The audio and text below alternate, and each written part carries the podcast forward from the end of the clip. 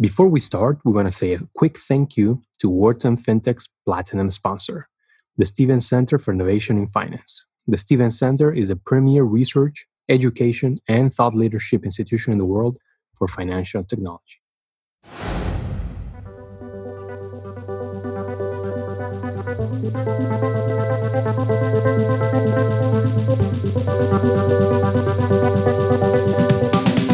Hello, everyone, and welcome to the Wharton FinTech Podcast. I'm your host, Miguel Armaza.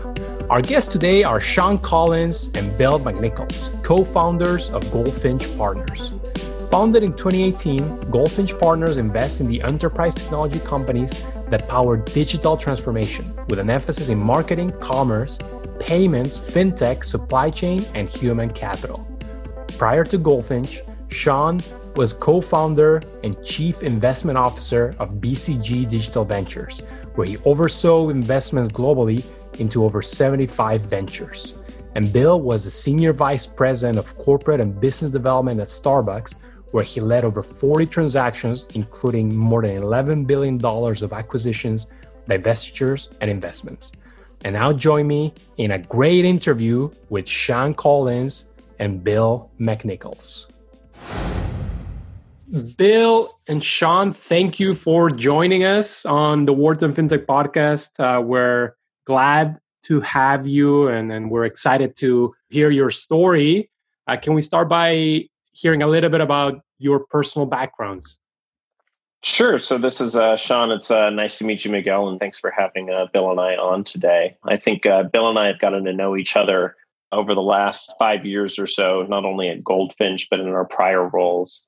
Before we launched uh, a private equity firm together, uh, I spent five years as one of the founders and chief investment officer at B C G Digital Ventures, which is uh, the arm of B C G that works with the Fortune five hundred to help them take assets and I P and spin them out into new companies or stand up new business units that have a technology product as its core offering. And in that capacity, I got to know Bill very well as uh, we launched a company together called Formation uh, that powers personalized marketing Uh, in the digital ecosystems of various sets of tier one brands, including Starbucks, which is where I got to know him. Bill, you want to share a little bit about your background? Yeah, sure. And this will be the quick thirty second overview, and thanks for having us as well. Uh, started in banking in the late nineties at a boutique called Gleacher. Spent six years there, moved to Seattle, and began managing money for Paul Allen at Vulcan Capital. Was one of the partners there for another six years. And then from two thousand eleven to two thousand eighteen, built and ran global corporate and business development for Starbucks, where Sean mentioned we got to know each other, bringing in a um, pretty novel approach to address digital marketing uh, using machine learning, uh, and ended up founding a company out of that. Uh, we're about eighteen months into Goldfinch right now and have put out just under two hundred million dollars of equity in those first, call it, year and a half in three situations. Excellent. So tell us a little bit about Goldfinch. Tell us about how you know, you two coming from two different angles, different backgrounds, decide to leave this very interesting roles, very prestigious roles that you had, and you decide to go solo and, and launch your own fund. Yeah, I think I really um, wanted to be. I really wanted to be poor and have um, a better story to tell other entrepreneurs and founders about starting something and taking ridiculous amounts of risk. I'm teasing a little bit. Uh, Sean had done that prior. But uh, it, w- it was actually just the right time for both of us. I think um, for me, at Starbucks, we had done over forty transactions and a little over eleven point five billion dollars of cash M and A. And there wasn't really anything left to do that I found that interesting. And the business had grown so much that my job was a lot more political than fun in some ways. And then for Sean, he had built a huge piece of the B C G ecosystem that was approaching a half a billion dollars in revenue. But to invest at scale really brought the whole principal advisor conflict into sharp relief at B C G, where things that I think Sean and you know his team were interested in investing in would have and were disrupting big B C G advisory clients, which makes it really hard you know to grow that part of the business. And so for both of us, the timing in twenty eighteen was right. And I think we had a pretty thoughtful approach, which involved Um, working with both of the C E Os of Starbucks and B C G to figure out how we could leave with their blessing, which took forever in some ways, but at the same time, I think set us up for a lot of success because our relationships back with both of the companies are really strong. I don't know, Sean, do you want to add anything to that? Um, I think that anytime you're building a new platform as a founder, it's incredibly important you've got high alignment with your partners, right? Be they your co-founder, C E O, what have you. I think what was clear as I got to know Bill is that we had a very similar view of the world in terms of how technology and digital were going to change the ways in which companies would operate, change the nature of customer experiences. And we'll obviously get into fintech here shortly, but I think both of us have seen sort of the first-hand power of the new sets of ecosystems that have emerged around payments, financing, capital flows, what have you. And I think it was just a great opportunity to come together and build uh, a new platform where we could be investing in the businesses that are really going to drive the next wave of a digital transformation together. And so I think that was the impetus for Goldfinch. And since we've been out building our firm in the last year and a half, I think we're both pretty pleased with the progress that we've made in both our portfolio as well as in continuing to establish our presence in the market. So you mentioned a little bit of this answer, I guess, to this question, but why fintech? There are so many industries that you could have chosen. And I know it's not just a fintech fund, it's a digital uh, mm-hmm. fund, but still, tell us about your interest and, and your thesis for deciding to invest in fintech. Great question.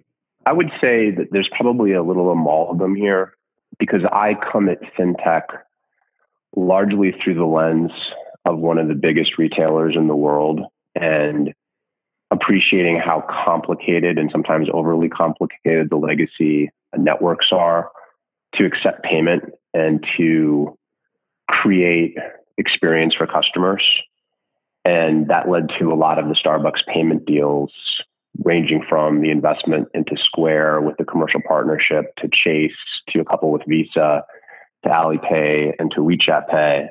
And I think Sean comes at it from a ton of work at B C G and core banking and core banking platforms. And as we've thought about the intersection of those two approaches, I think we kind of look at the world of fintech as not just investors, but actually as operators.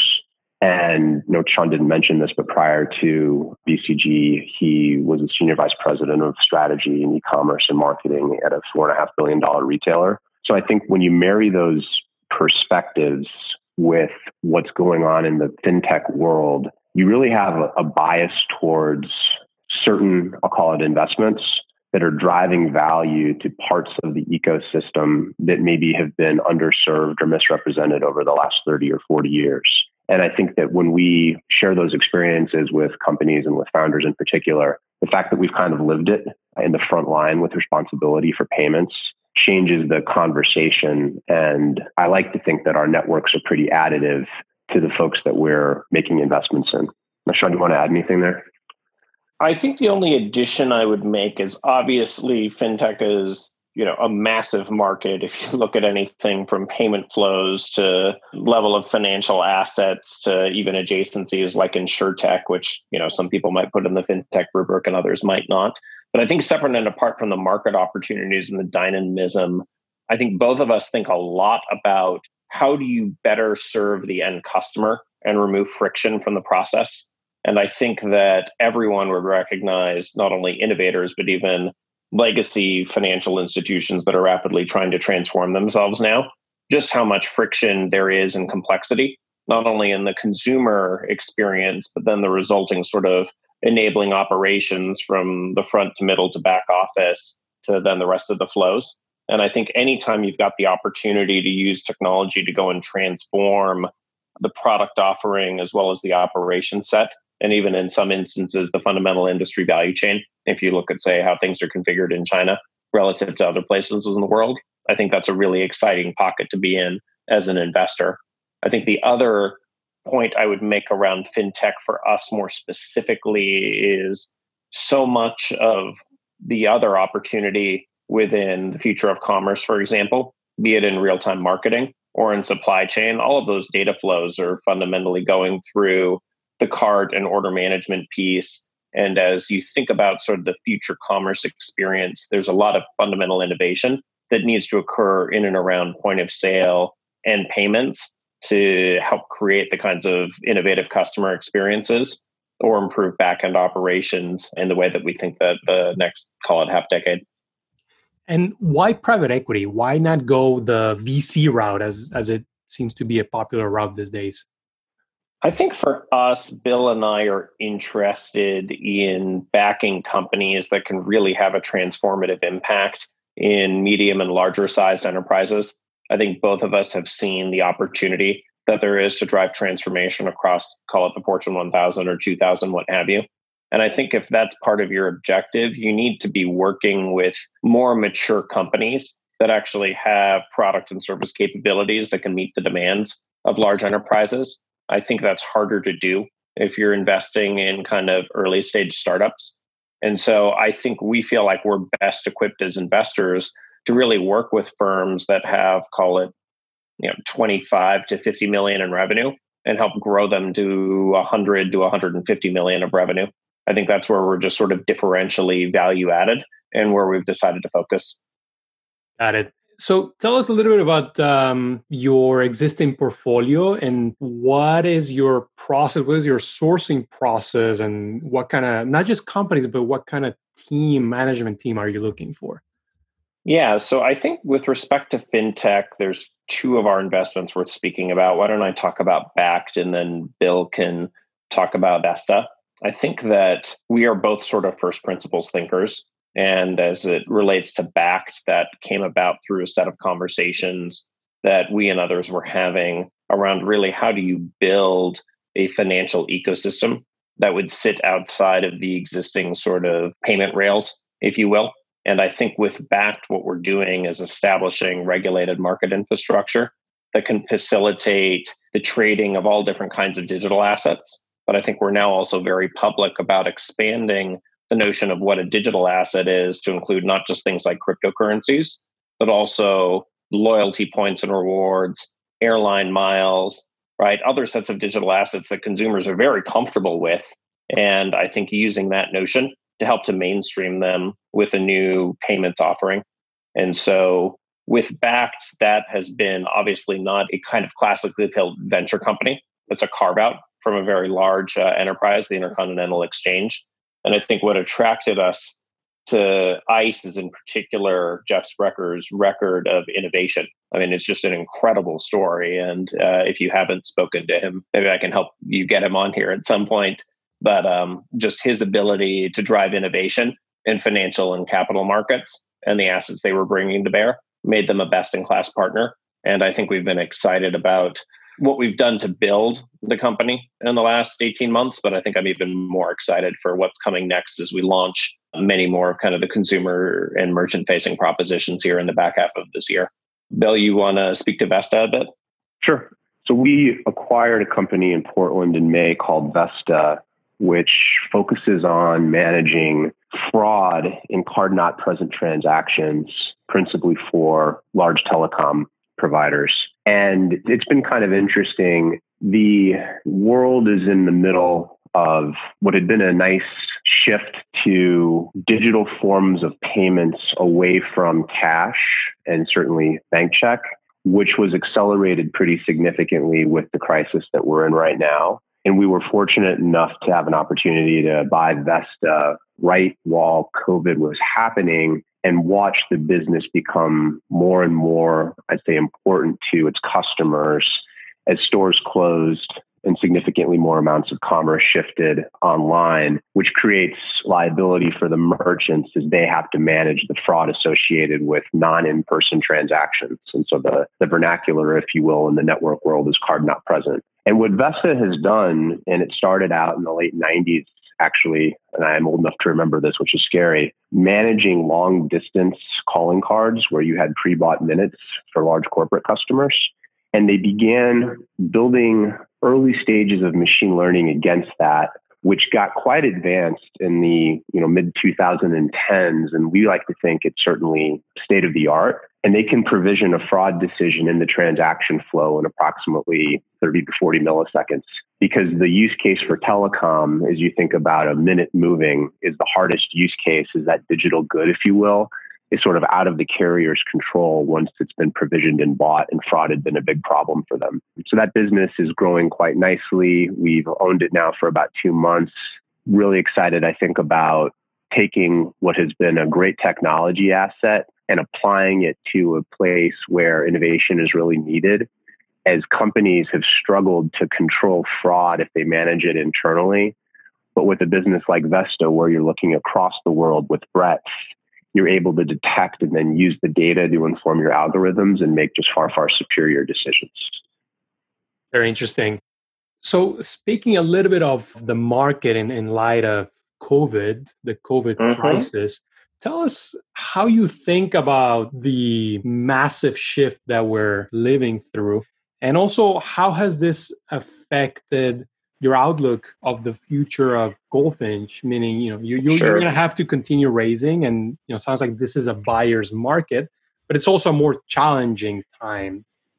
Well, I think it depends on kind of the nature of your investment thesis and themes. I mean, I think as we've been discussing already, we've been very focused on digital transformation. And in many ways, you've had sort of five years of digital growth in the last five months.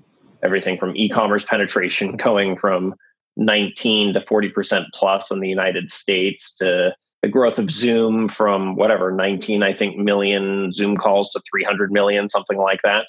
I mean, that's just sort of exponential change in digital adoption.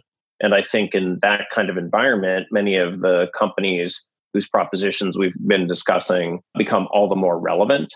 I think within fintech specifically, there's no question that several of the mega themes like the decline of cash, the rise of e-commerce, the unbundling of the credit card product are all being accelerated right now.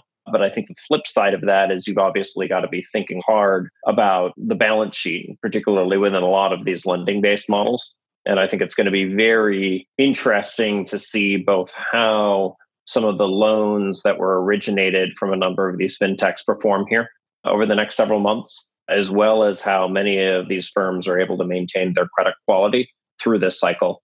I mean, said differently, it's great to be talking about real-time machine learning and the power of your data, but if your data set never has a cataclysmic recession driven by a supply shock in it, how well those capabilities perform through this environment is, I think, a really big question. And I think for us, we're very interested in a lot of kind of the enabling infrastructure that's going to enable digital growth. But I think we're a little more reticent on models that put a balance sheet or capital at risk, at least in this environment. Got it.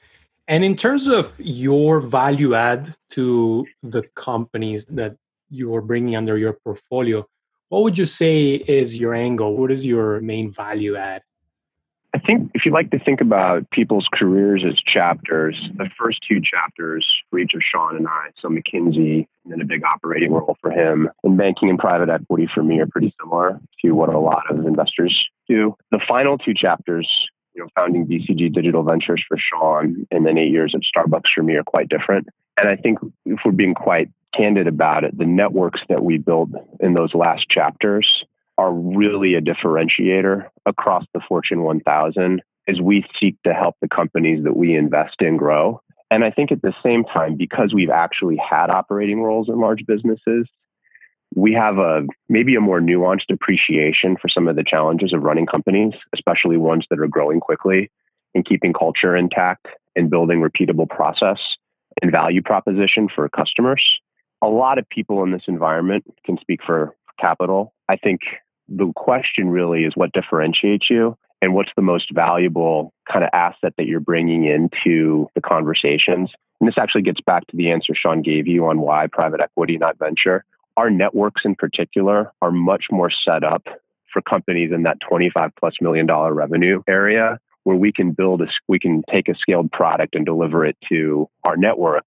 It's part of the process for us. And I think that that is what we've seen so far in the market. And I suspect it will continue.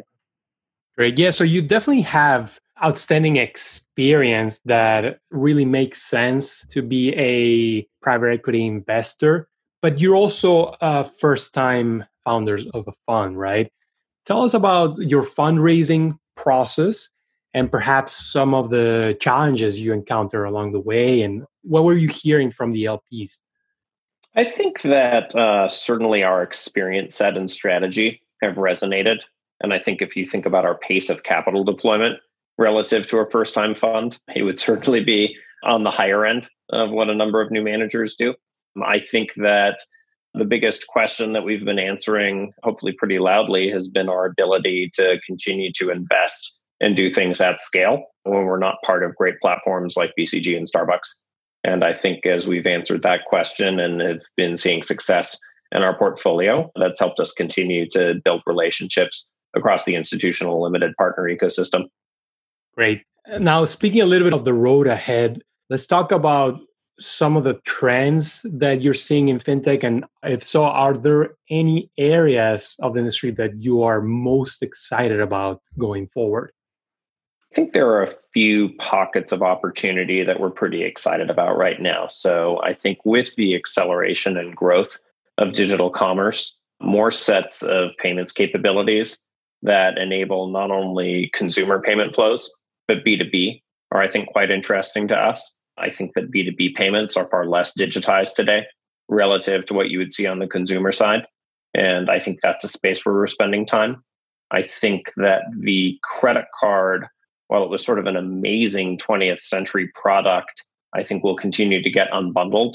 I think not only sort of its shift from being a physical piece of plastic or metal to something that's in a digital wallet, but more substantially, I'm not sure the extent to which issuers really want to be in the business of managing loyalty points. I'm not sure the extent to which merchants want to have interchange go back to customers generically versus control that. And I think the consumer proposition with points and rewards works for some segments, but I think in others, the mix of interest and fees and lack of transparency around that, I think create challenges. And so I think that the whole model around sort of real-time unsecured lending that's digitally enabled is one where we're obviously seeing growth driven by many of the e-commerce enablers, but I think there's a long way to go there in that market, which is pretty interesting. And then I think we also look at a number of the innovations that are happening outside the U S, because I think we would candidly argue places like China are pretty far ahead in terms of what can happen with fintech and how to bring many of those back then into the U S. And so I think those are some of the places where we're interested in spending time. You're a U S-focused fund. Would you ever consider exploring international companies? Uh, I mean, I think not right now, although I would say that Vesta has a fairly significant presence outside of the U S in Central and South America, and then more focus in Asia as well. But bear in mind that we've been very global for our careers. I mean, I think that both of us have transacted and built businesses around the world. And if you're speaking of fintech, I've done a quite a bit of work in Southeast Asia with WeChat and with Ali. So I think we would consider it. But right now, with you know the first fund, it's going to be North America focused. So Canada, the States, and Mexico. Beyond that, I do think that we will expand from uh, the States from a business standpoint. And I do expect that we will be looking at opportunities outside of the United States within the next year or two. But right now, most of the focus is, uh, is domestic. Fantastic. Well, Bill, Sean, this has been super interesting. Before we go, would love to ask you about how you spend some of your time outside of Goldfinch, outside of the office. Now, perhaps you could tell us about your hobbies.